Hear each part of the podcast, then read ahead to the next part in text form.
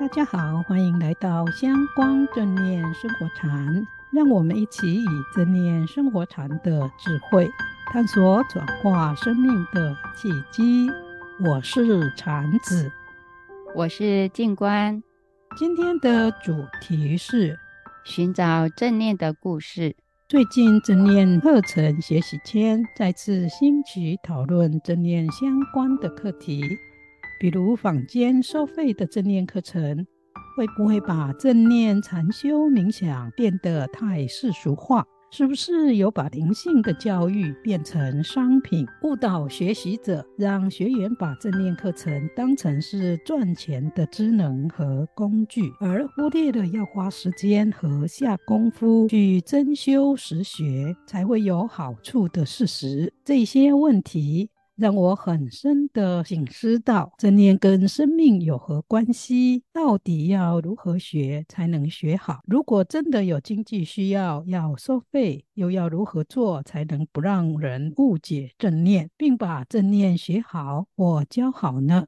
在上一集正念生活禅中，我们从一首禅诗来解答正念和生命教育的问题。这一次，我们从学习者的立场来看，要怎么学才能把正念学好？即使是要工作或要收费，如何才能两全其美呢？静观，你有没有朋友上过正念课程？我上过后，他们有什么样的感想呢？我自己是在香光山法尔学院上的正念课程，同学大多很喜欢和肯定，好像没听到有什么负面评语。我听到对于正念课程的疑问和批评，大都是来自参与收费的课程的人，因为有收费，费用也不便宜，特别是五天密集课的人，收费上万，期望很高，五天后就想要有很好的效果，真的很难。有认真学的人有受用就很肯定，但有的人上课后私下却没有练习，效果就没有那么明显，就觉得坊间收费的正念课程是言过于实。从法尔学院学员和军官朋友的经验来看，主要被批评的不是收费，而是效果不符期望。因为有付费就有高期望，付的越多，期望就越高。也因此，短短五天的密集课程，因为收费高，期望落空后，被批评也就很大。但吊诡的是，学习正念课程的效果，牵涉到的不仅仅是课程的内容安排，还牵涉到教授的老师，以及最重要的学员上课后持续的修炼。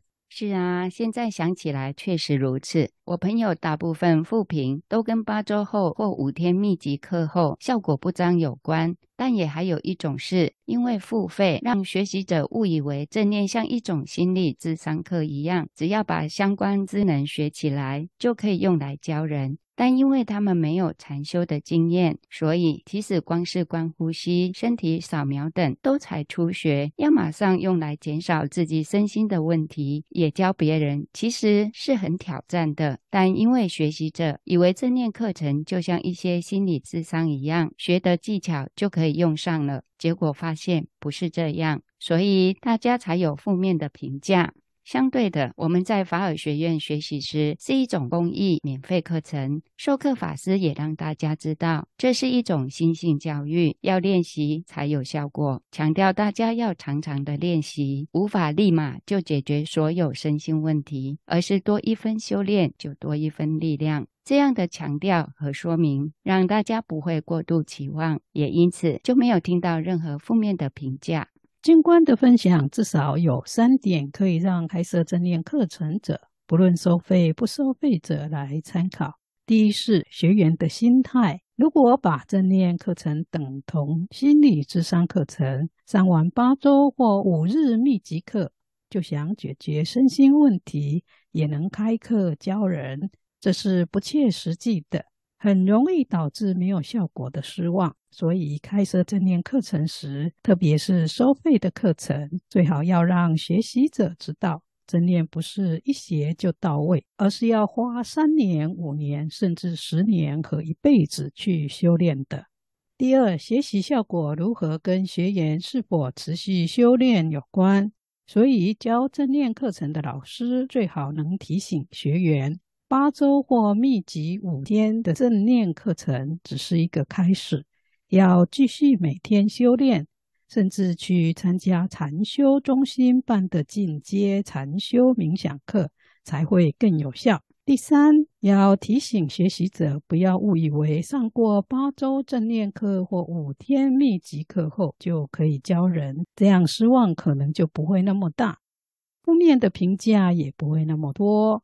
其实，正念减压法的创始人卡巴金博士曾以他教学的经验说过，正念课程的教授是深是浅，能否真的让学员受益？要看教授的老师，他的禅修经验，深入禅修又有教学经验的老师教出来的课程，当然比一位才学八周的正念老师在教学深度和练习方法的引导上要深入且清楚，学员也因此比较可以受益。但是，就像我前面说过的，最关键的还是学员能够持续不断的练习。正念的淡定力和专注觉察力才能够真正的培养起来，也才能够对转化身心有帮助。对，以我在法尔学院学习正念和禅修的经验来说，老师的禅修经验和清楚的练习引导，以及有问题时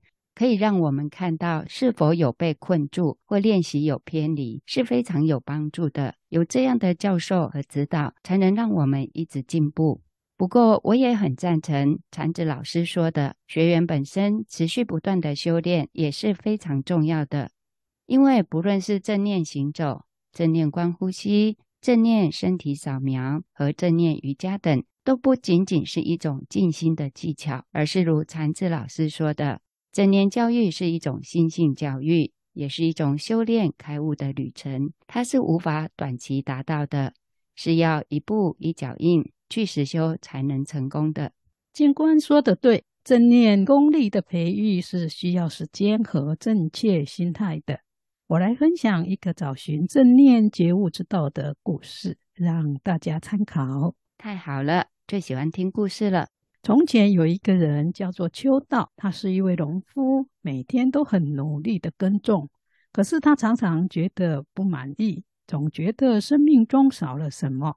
他很渴望能够得到更多，能够有某种的事物可以为他的生命带来更大的意义。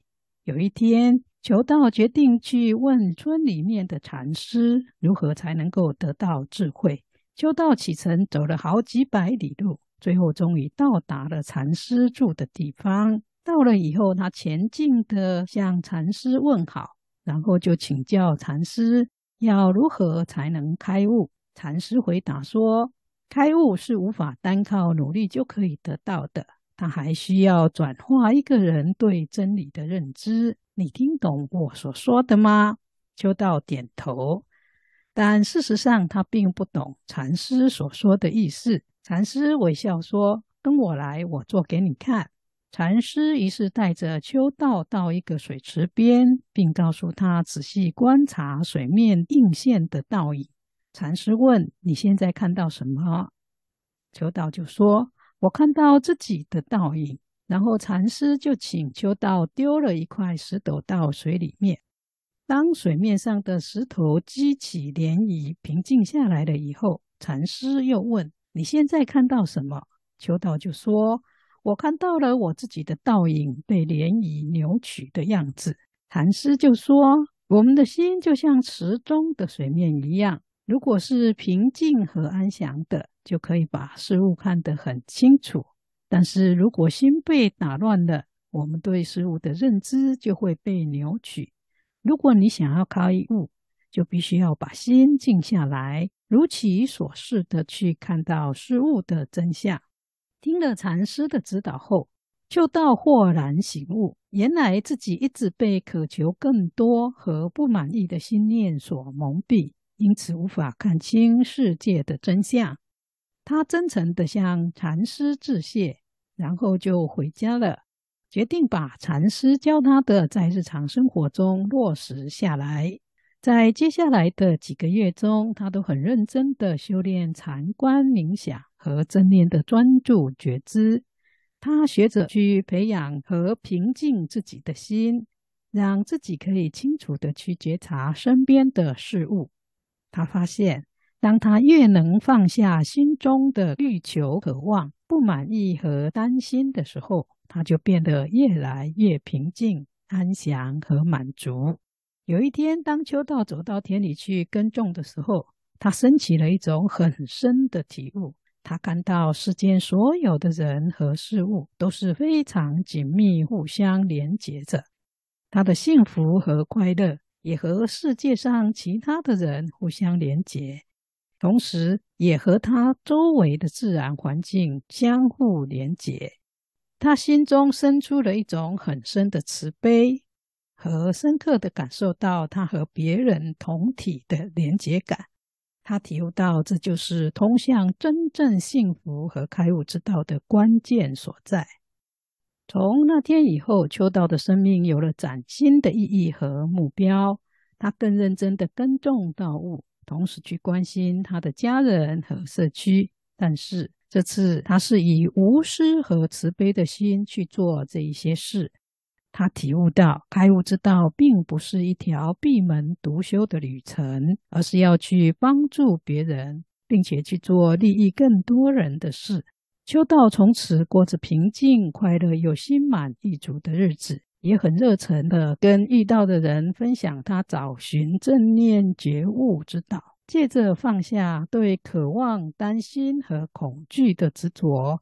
我们会在生活和生命中培育出一种慈悲以及物我一体，也就是与所有人和周围自然环境互相亲密连结的感觉。把心静下来，就可以用清楚的心眼看清楚世界的真相，过着无私并且为更多人的福祉而努力的生活。听了秋道的故事，学到很多，特别是。一要有有经验的老师指导；二要身体力行，想要突破自己身心的问题和对生命的不满意，就要把学到的好方法用在生活中。譬如故事中禅师教的，透过禅思冥想、审思和放下，我们才可以体悟到生命的意义和目标，也可以借此分享生命提升之道给别人。三是开悟之道。并不是一条闭门独修的旅程，而是要去帮助别人，并且去做利益更多人的事。所以，我想修学正念课程时，想要得到课程的效用，一定要持续的练习，而且最好不要一开始就以赚钱和教人为目标，而是踏实修炼，心不执着，才能水到渠成。如果一开始的秋道一心渴望得到什么，有时反而适得其反。无法达到目标，确实如此。有所求虽然是很多人刚开始学正念课程时会有的动机，但是如果一直只把正念当成一种职能，或一直想以此作为赚钱的工具，那就很可惜。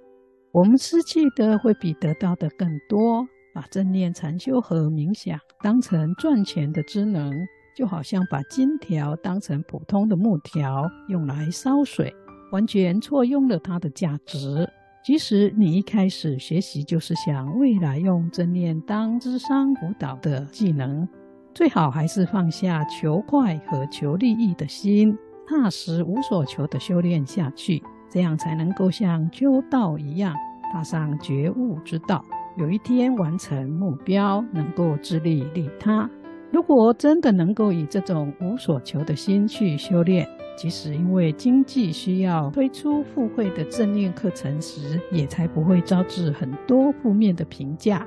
因为无所求又踏实修炼的态度，会为你带来真功夫的淡定力和深入无所执着的正念觉知智慧。谢谢禅子老师，这是很重要的提醒，让我们一起以无所着的心，踏上寻求正念的觉悟之路。我们节目也接近尾声，大家别忘了订阅和分享，把这么好的节目分享给更多的人。我们下周见，下周见。